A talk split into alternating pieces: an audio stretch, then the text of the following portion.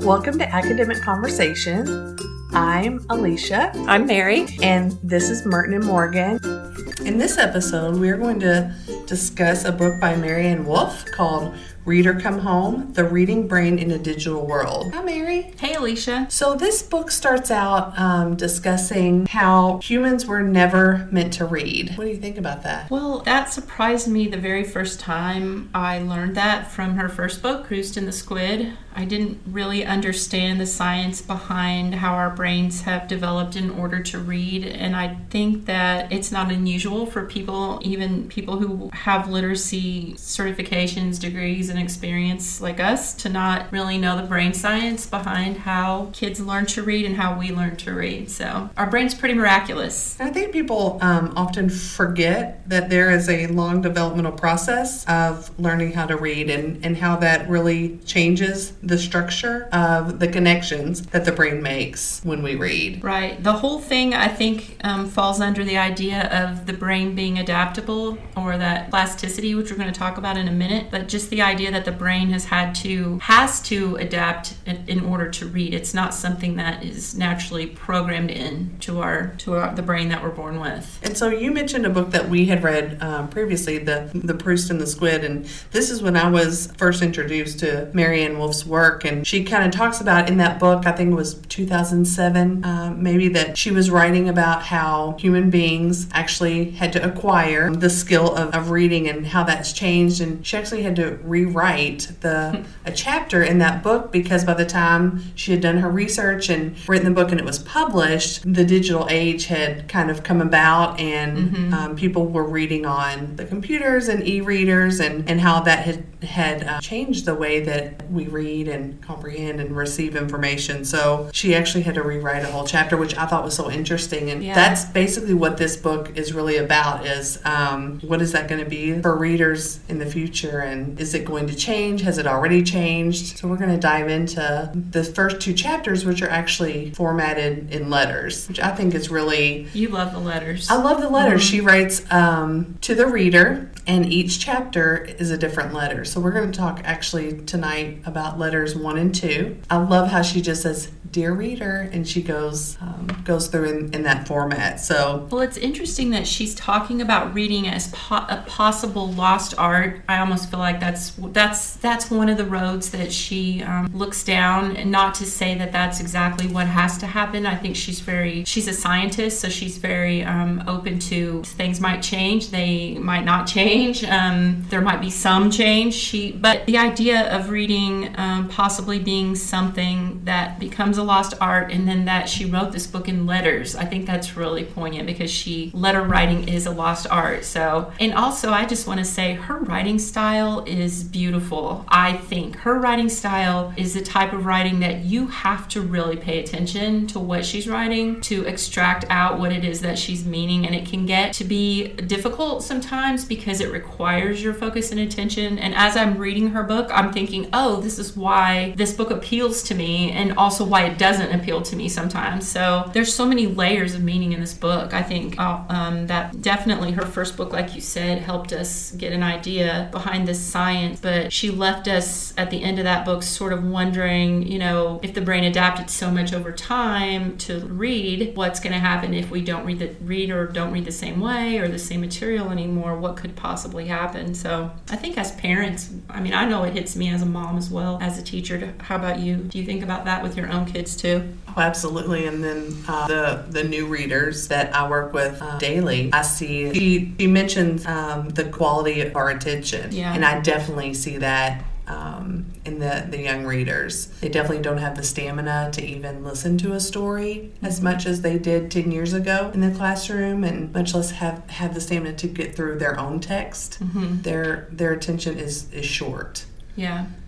Well, one of the questions we posed to ourselves as readers and as um, podcasters was about the quality of our attention and has it changed and what does that have to do with the reading brain? So let's get into that a little bit. She pointed out to us that we might want to look at ourselves first and um, ask ourselves some questions about you know, our own memory or our own ability to lose ourselves, or she says, fall into a book? Do we still have the same attention? Do we still have the same joy for reading that we may have had at one time, or has that changed? And then um, we have, we need to answer that question. And then what does it have to do with the brain? So, in other words, why is it is it occurring? What did you think about that? Did you answer that as a yes, a no? You read a lot, I know. I do read a lot, but I also found myself um, listening to a lot of books on tape because um, our lives are so busy. And so I have a subscription to Audible. Mm-hmm. So I listen to a lot of books on Audible. And I actually purchased this book on Audible and tried to listen to it, and, and I couldn't. There, were, there was so much information, it required so much of my attention. She talks about deep reading. Mm-hmm. This requires deep reading mm-hmm. and deep concentration. And so I ended up, I still have it on Audible, but I also ordered the print version. I do notice that the Audible books I read need to be books just for enjoyment. And if I really want to read something for information or to really have to be attentive to it, I need it in print. Yeah. And I did, and we discussed that it was hard for me. I would try to talk to you about books that I had listened to, and I really didn't have a good memory. I couldn't remember. Right. Because I was doing something else while I was I was listening to it. So I found that to be interesting. I didn't really realize that until I was trying to listen to this book and I thought, okay, I need more concentration. And I I realize you you get through your audiobooks a lot faster than I do, but I don't multitask. If I'm listening to an audiobook, it's because I'm on my elliptical and I'm not doing anything else or I'm lying in bed and I'm trying to relax and I'm not doing anything else. So I know, you know, you'll fly through a book that it takes me much longer to get through on Audible, but I know that if I don't pay attention to it at all, that are more, you know, uh, if I try to multitask, let me say that, and with a book, I'm not going to remember even the prior events that happened the last time I listened. right, and you can recall details that I don't even remember. Mm-hmm. Um, and I know that we have, have read the same book. Yeah. So that was a really aha for me when I read this. I was like, oh. And she she says um, in the very beginning that when you you remember who you are as a reader, but cannot summon that she calls it um, an attentive ghost. Yeah. And that to me was my that attentive ghost was my attention mm-hmm. um, because I think we are so busy and we're we are doing a lot of things simultaneously and you're we're missing out on things or I was the details of a book and just being able to get lost in the story. My mind was there, but it's just not the same as having that print in your same. hand. Right. I've noticed that I'm starting to look at books now that I'm reading. Like I read young adult books, I read kids books, I read books for fun for me, and I also read professional books. Those are pretty much the four categories genres of books that I get into. And I've noticed that I'm now, I've started adding to our Pinterest page even a board with books that demand your attention. So they're books that really pull you in. They help, you know, sort of facilitate that process of bringing the reader back into a book because I think with all the choices kids have, I know I read a lot when I was a kid because that's all there was for me to do. I was good in school and I read all the time because it was it was something to do. You know, there wasn't there wasn't all the, there weren't all the options that kids have now, and now they do have a lot of options. So I think that makes us have to really think more about what kind of books are we bringing to kids. We really need to bring them things that they can really hang on to. So I hadn't really thought about that before in that way. So what does that have to do with the reading brain? The fact that um, the quality of our attention is changing. In the book, she talks about um, that there are some things that we can be excited about. We don't really. This isn't all you know, gloom and doom and oh, this is happening? Isn't it terrible that all these kids with their screens, you know, because we know we're on them as much as the kids are almost. And one thing that she revisits over and over in the book is that there was a time when our culture, human culture, transitioned from an oral culture to a reading culture, and there were just as many fears then that recording things and writing would change the brain. They didn't know about brain science, but they knew that they had incredible memory, you know, and so what what's going to happen to our memory if we start writing things in books? And I'm that our brain has changed tremendously over you know that t- that period of time. Um, and now we're at another period like that but we we're aware of it and we know it and we can learn about it. Did that strike you at all? Yeah and we are the people that developed the digital tools mm-hmm. as readers. Right. She she talks about the impact on on children a lot and And she has a quote on, on page five. She has a quote that says, "We might never reach our full potential as human beings if you know if if we never learn to read." And so whether it's whether it's print or or the digital age, the act of reading is still vital to to us as, as human beings, to our civilization, and it has evolved, and I think will will continue to do so. But I think it's it's important for our su- survival. Right, and we are still a liter a literacy based culture that has not changed. You still have to be able to read and write to participate fully in our society, and so if we're not thinking about these things and if we're not helping kids shepherding them along this path and parents too because a lot of parents are at a loss i think parents sense that something's happening and they're not comfortable with it but it's so prevalent the use of screens in our society that and phones especially that they don't really know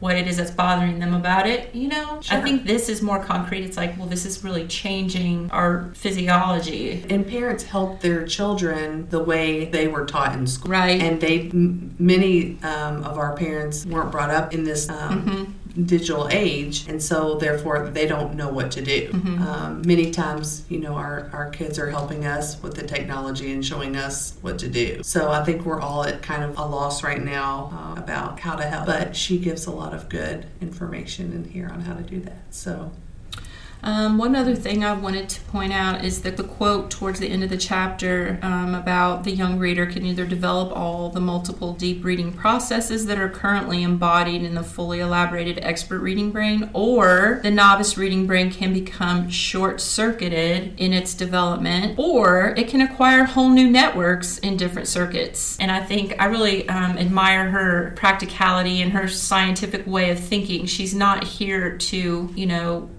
win you over with propaganda you know her point uh, she you know she obviously has her thoughts about this but she's also saying we don't really know exactly what's going to happen but we really need to take a look at what it could be. And she says there'll be profound dis- differences in how we read how we think depending on which processes dominate the formation of the young child's reading brain. And later in the book she gets into how all these things are linked together. So mary that's a nice segue into chapter two. And i'm going to start this with kind of piecing together um, Um, a couple of sentences, and she really kind of talks about how the brain itself in reading was an unnatural cultural invention that goes beyond its original function to format completely new circuits for reading. And Chapter two is really about building a reading brain and, and everything that it takes to do that, and some of the misconceptions that you and I have heard throughout our years as, as educators about how people feel about how reading is really acquired. Yeah, and I, I include myself in that because I only started learning about brain science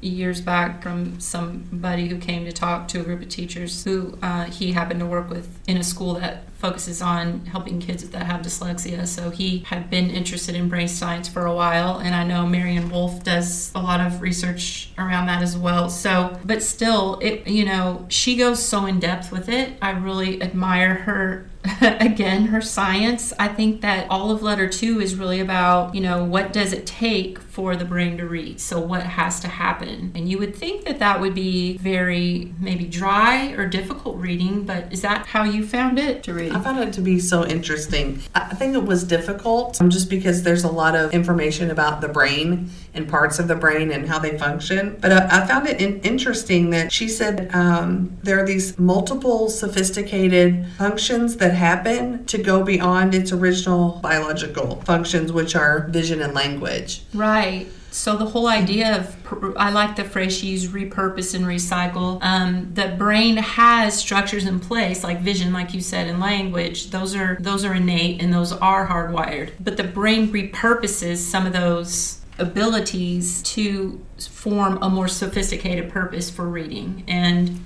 it's really miraculous. It's it's when you read about it, it's hard to imagine just how incredible it is that our brain can do that. I, I don't know. I find myself in awe of it. Well, and it, it just reinforces the notion that reading is not natural and that you're not born with this g- genetic ability to be able to read. It's it's a learned skill. Anyone can learn. It's not easy, but but it's attainable for for everybody. And that makes me feel a little bit relieved right? Relieved in what way? Tell me. What do you mean? Well, that um, that we have the capacity as as teachers to help anyone have a rich, literate life if they want to do that, and the path the pathway to that may not be the same for every reader, but there's always a way because your brain is not you're you're not predisposed to it. Right. I feel like it goes a long way toward helping explain why we see such a variety of things that seem to be, well, we can think of them as hindrances or obstacles, but that's a deficit way to think. Um, but things that kids come to in the process of learning to read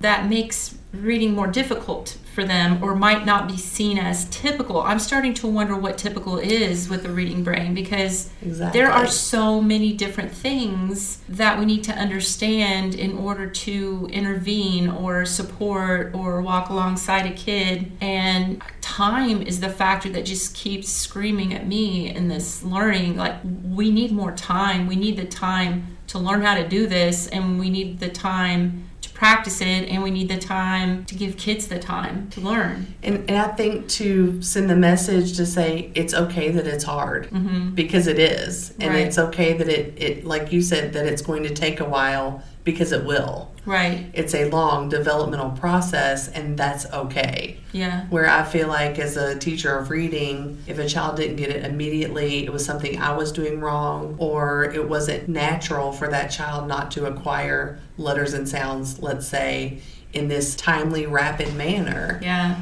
I think those feelings are what probably drove you and myself too into the areas that we've gone to try to understand reading better was just that looking at a kid and thinking why did why am i getting one kid after another? That everything's different with each kid and i don't know what to do. You know they gave me this program to have kids read and page by page. It doesn't work for half the kids in the class. What do i do? You know and the more you pursue it the more you realize it's it is a science. It's a science and an art. It's both of those things. And we're not necessarily treating it that way. And I think it's taken us years to understand this, and more research continues mm-hmm. to come out about it. Mm-hmm.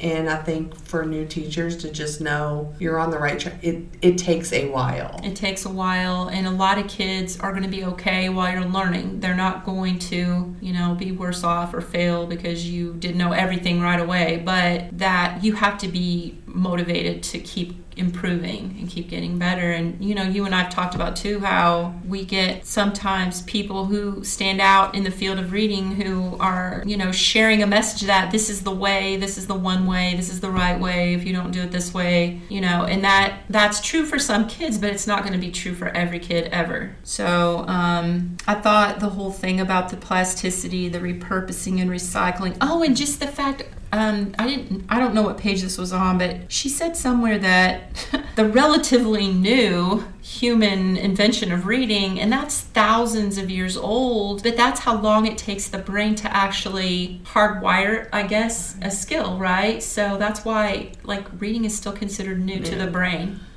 Which is interesting. Still right? a new invention to the brain, yeah. But the brain's trying. it's trying to rearrange and accommodate itself. So she also talked about what affects the brain. Um, as far as what does it take to read one of those i think was what it reads so whatever you're reading is going to affect your brain development and then she talked about how it reads mm-hmm. so whether you do print or screen affects the way that we read. Mm-hmm. Um, your methods of instruction. So, how was your reading life formed, right? What instruction did you get? Um, and that's interesting to me because I have been throughout my career in that, that school of thought that you were just talking about this is the right way this is the only way. Yeah. And the more that i i read and um, i'm get more educated myself on the subject there are different ways. And she even says there's no blueprint. Right. Each each learner's different each reader's different. And right. that's that's relieving to me too. And that's not to say that we don't know that there are effective practices Absolutely. that work for a lot of kids. We do know that and and we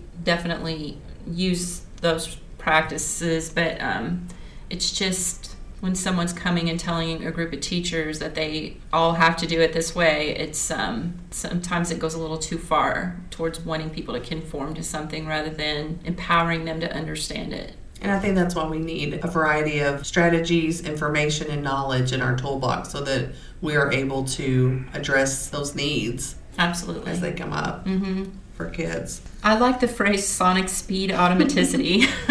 she talks about how quickly the brain works and all the different things that it has to do. Now, having read this chapter a couple times, still not a brain scientist. Right. I'm here to admit that, you know, but um, I would encourage anybody who's interested to definitely get a hold of the book. And um, if you're a science nerd or you're really into the brain, you definitely want to read chapter two. And you probably want to get a copy of Proust and the Squid because she lays it all out in Proust and the Squid as well. Pretty much, I feel like what she did in Proust and the Squid, she has in chapter two. It's this book. eye opening. Yes. Yeah. So, Mary, what do you think about it? Have you ever heard, well, you're either a right brain person or a left brain person? Yeah. You're either a reading person or a math. And she kind of blows that up and Mm-hmm. says that you are um, actually, when, when reading is happening, your whole brain's activated Yes. both hemispheres are activated and she she has a metaphor of um of a circus or a reading circus Yeah. and she talks about the um, three large rings which are vision language and cognition and then two smaller rings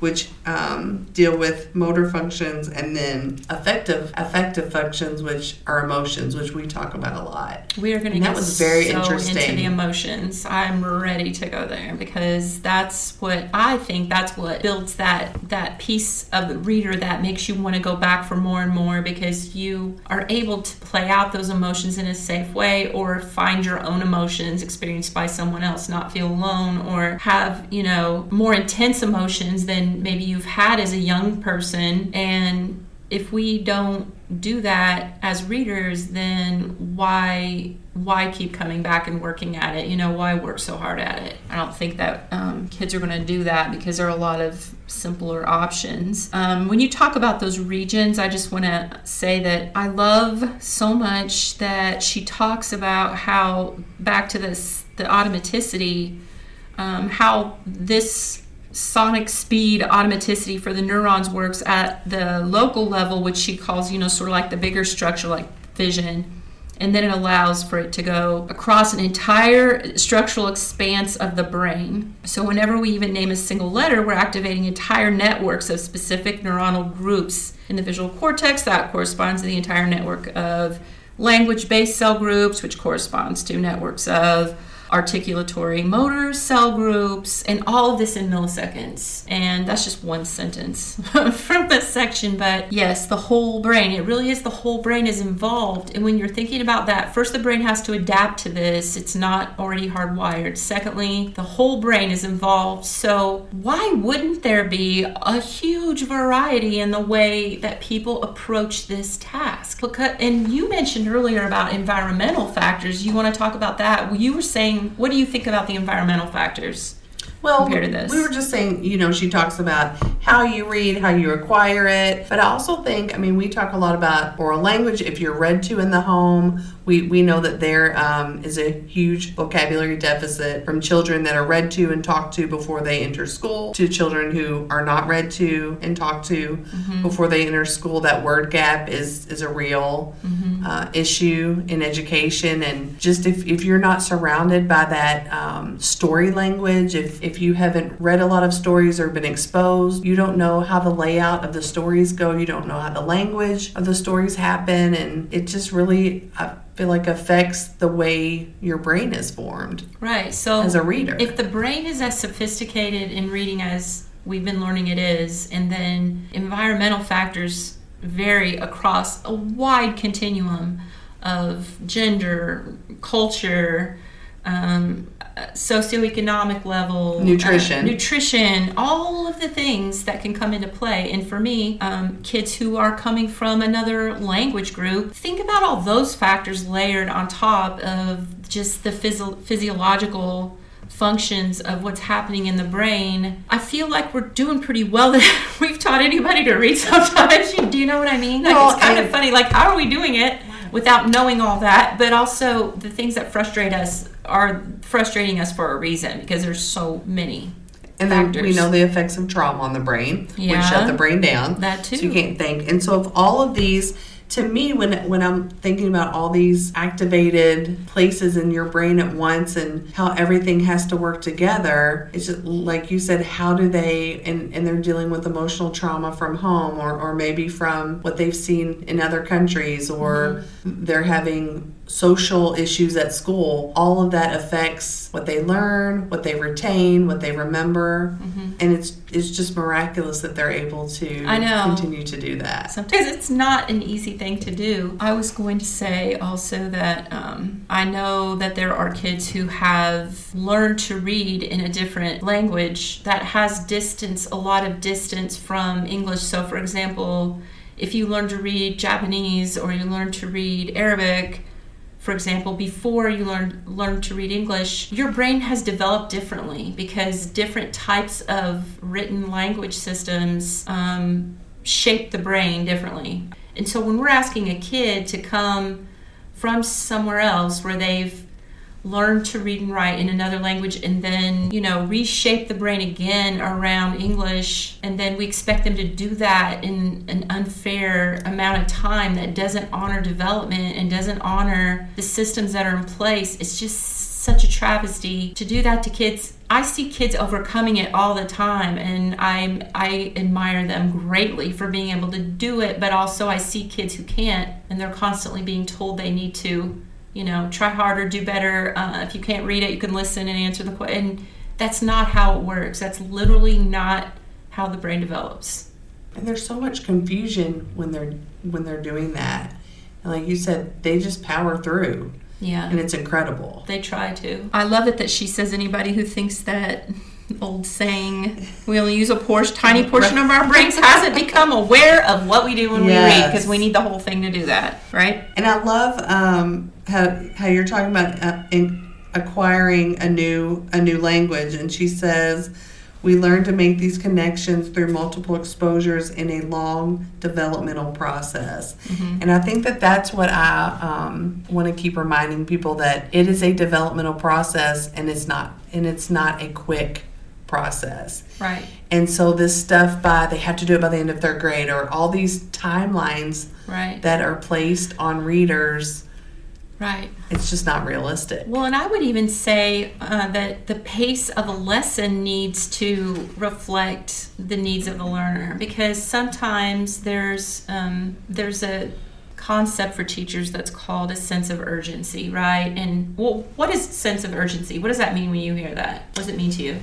It means that we are behind and that we need to rush and get to where we need to be quickly. Yeah. But at the same time, we're told we have to meet everyone's individual needs. Everyone's so needs. So it's kind of fast.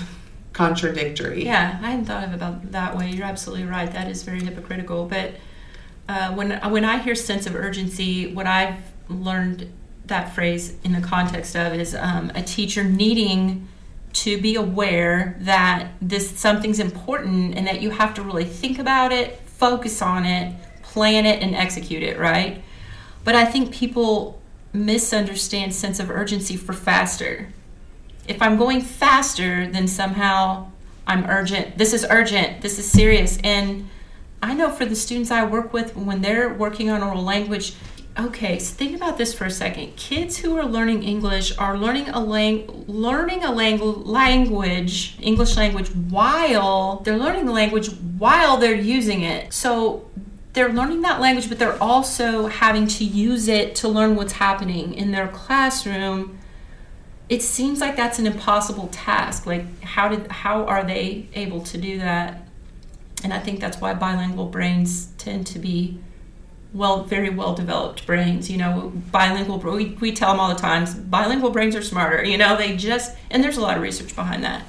But I'm just saying that whole idea of of plasticity and within limits and what the brain has to do, and then that sense of urgency telling teachers, yes, you should be focused. Yes, you should care. Yes, you should plan. You definitely need um, assessment data that applies to what you're doing but it doesn't necessarily mean go faster because I know with my kids, I have to slow a lot of things down. If I don't slow it down, they're not they're not going to own the language, the structure, the syntax, the concepts. They don't know the vocabulary. And yeah, that that whole thing really bothers me and I think I understand more why when I read her book. And I think that sense sense of urgency is really about you only have these students for a limited amount of time. Mm-hmm. You have so much curriculum that you need to cover. Yeah. You don't have time to waste. Right.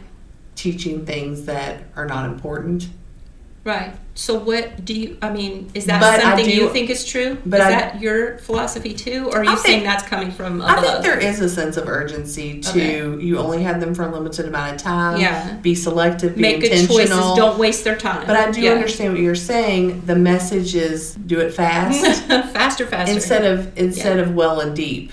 Right. Right. Mm-hmm. To me, a teacher who's prepared knows his or her kids has that data ready, that, that formative data that applies to the task at hand and knows what to do, that's a teacher with urgency. And yes, whether or not that teacher has to teach in a slower format or a faster format is really for the teacher to decide based on the kids in front of them. Well, and it's all relative. Some for for some content you may be able to breeze right through depending on how they how they absorb it. Yes. And for something else it, it might take longer. Right. So you're going to catch up your time, maybe mm-hmm. you know, in other parts of the of the school year. But I do understand what you mean. Yeah, and sometimes I have to tell teachers if if we're doing something with kids and they're worried that we're not the kids aren't going fast enough you have to go slow to go fast you know you have to get that foundation and she uh, Maryanne Wolf talks about that not in this chapter we get into that in the next chapter but about the whole idea of consolidation. I love that word she uses, firming things up before you go on and then bring kids to all these other different types of reading. Um, she worries a lot about them things not being fully formed because the brain has to consolidate, right? These processes. What do you think about attention? I really want to talk about that for a second. I want to know what you think about her focus on attention because she's going to talk about that a lot. Well, I talked about that earlier because I see it every day and I see attention dwindling. It's harder and harder. I hear a lot about engagement. You have to engage the kids, you have to get the kids engaged.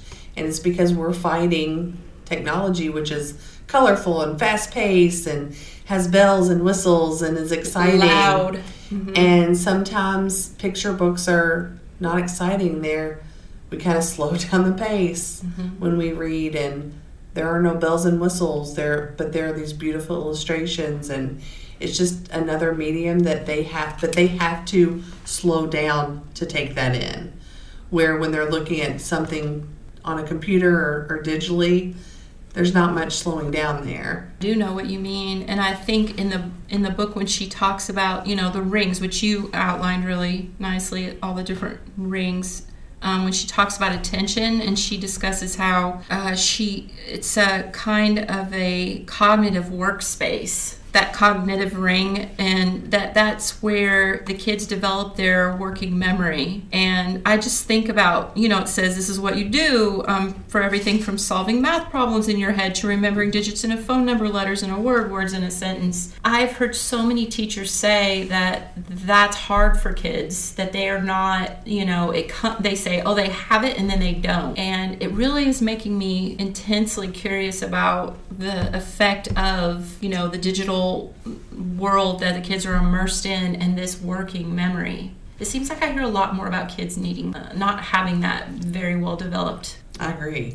you, see it. I mean, too? I see it. I see it. And I think it's taking longer for at least the students that I work with, it's taking longer to acquire letters sometimes, letter recognition, sight word recognition. Yeah. They're really having to manipulate the words, build them, mm-hmm. write them, use them. And we know it takes multiple, multiple exposures mm-hmm.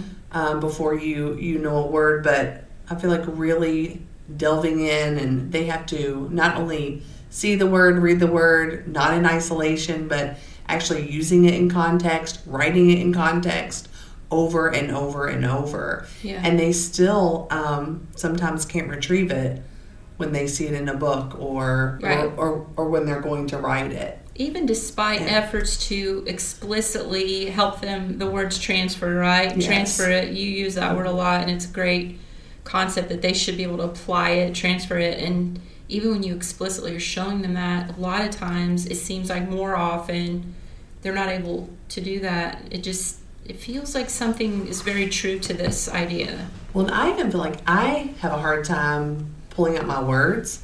yeah Um, the vocabulary I want to use, what I want to say, I have to pause mm-hmm. because there's so much going on in my brain and I'm exposed to so much information in one day yeah and so many things to remember. It's hard for me to, I have to write a lot of things down, um, even daily tasks, or I just simply cannot remember.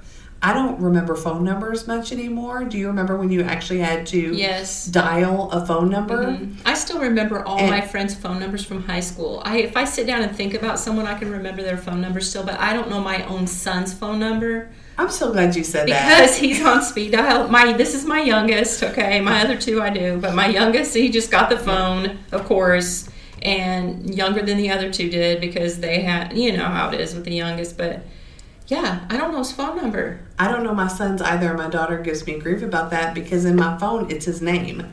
Right. And so I just, I don't have to dial it. Mhm. And like you said, I can retrieve my grandmother's phone number yeah. who's been deceased for over Yeah. 12 years. And Right. because It's- I don't use it and I don't need to do that, it's just a swipe. I call him. hmm And Lordy, if I ever forget my phone or lose my phone, I, w- I won't be able to. He's just free. Contact. He can do whatever he wants. His mom can never stop him.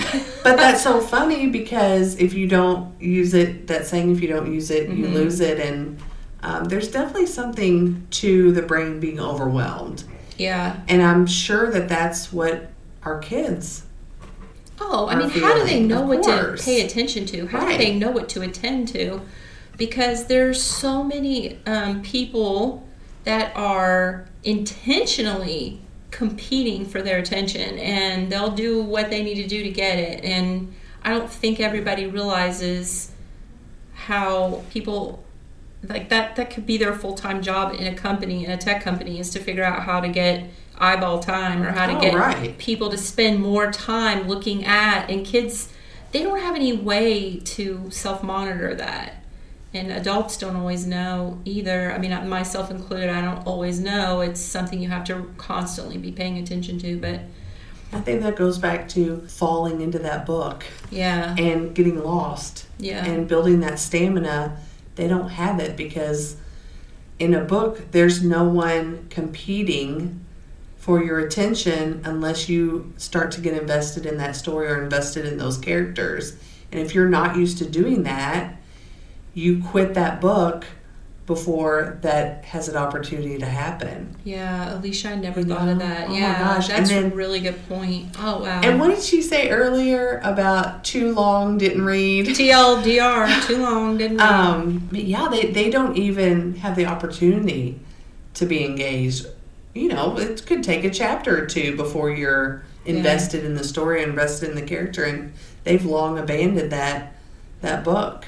Yeah, if we want to circle it back around to where we started with the um, before we close it down, I know there's a couple lines at the end of this letter too that we love, but um, just to think back to yeah, has it changed for me? Yeah, it has changed for me. I noticed that I um, I you know books are books have always been my love and my haven, and I have tried to intentionally bring myself back to books. Now, for me, an e-reader is fine. I don't have a problem with e-reader versus um, a paper book. I love both of those. I think e-readers make it much easier to carry books around and store books because I, gosh knows, I have a lot of them. But I do know that when I'm reading now, I try to purposely, you know, turn everything off, shut the door, and just give myself, you know, turn on my maybe my timer on my phone, give myself a full 30 minutes to just read and not do anything else. And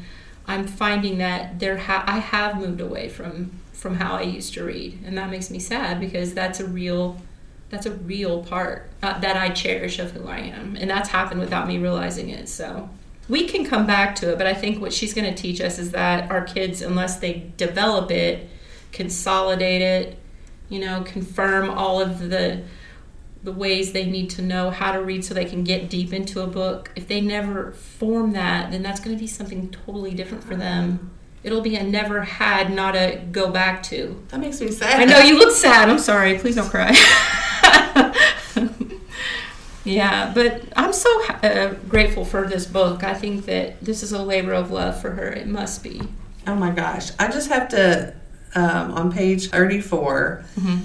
she says that she is humbled by the enormity of what makes up this reading act, which most humans completely take for granted. Mm-hmm. And that goes back to people just think it's this natural process that you're just born to know it's going to evolve. If you're just exposed to words, if you're exposed to books, you will just magically mm-hmm. learn how to read. And I just, I just, I have this heart beside. I just so Aw. appreciate that mm-hmm. because I feel like we we do take it for granted, and it's it's just so important. And I and I just want our kids to be able to do that and to to have that enjoyment and choice. talked about when we were preparing for this podcast about how you know are there actionable steps here with what we're reading in this book? You know because we're not we're not getting rid of cell phones. They're not No. going away. No, computers here to stay. Tablets here to stay. You know in some form or fashion. And so the thing that you're talking about that passion that love of reading there might be people out there who say yeah i never really had that and i'm fine you know? That's not such a that's not such a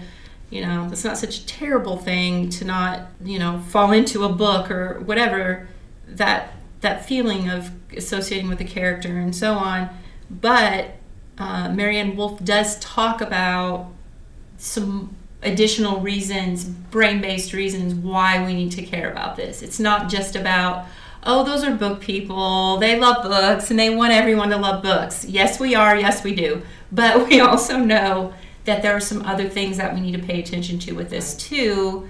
And we kind of touched on it with the memory and the attention. What does that mean for us for being able to have stamina, stick to a task, do a job that's difficult? So, that's coming. All of that's coming. so maybe our message is that you don't have to be a book lover, but you can grow, you can change. Your brain is constantly growing and changing, hmm and you just never know. Right. I want our kids to have a choice. I want them to be able to make the choice and Right. say, I like this, I don't like that, I choose this, I want to read this. I just want them to have have the choice to do that. Right. And we also want, um, even if you're not a so-called book person, you still have stake in this for your for your kid. Even if you're not, you know, you're like, it's okay. My kid doesn't love to read, you know, novels or whatever. You still need to have a stake in this because this is affecting how the brain is developing over time, and it's going to affect all aspects of participating in a literary based society, which I think we still are. I mean, we are, right? Oh, we of still are. Of course, Yeah. I think so. Yeah, and we know that there are a lot of people who are getting misinformed about things, and there are um, others who are taking advantage of people's lack of maybe ability to research on their own, to read deeply and critically, and that's another part of this. It's important for our our citizenry to know how to learn on their own and make decisions about what they're reading. And we're going to talk more about that in the next episode in um, chapter three, Yes. as that comes up. hmm All right. Well, I think That was good. that was a good first episode. We hope you'll get the book Reader Come Home By Maryanne Wolf. by Maryanne Wolf. We're going to see if we can um, get some messages with Maryanne Wolf on Twitter. I was excited to see her there. Um, and maybe um, start saving some questions for her that she might be willing to answer. And we're going to dig deep into this book for all of us, for our kids and our own children, our biological children, our students, and all of the children um, out there who we believe have the right to the very best reading brain. And we would love to hear what you think. We are at www.mertonmorganconsulting.com And we're also on Face. We have a Facebook page, We do. Instagram, and Twitter. So if you visit any of those mediums, let us know. Give us a comment or just say hey. We would love to, to hear what you have to say about it. All right. Good night then. Bye bye.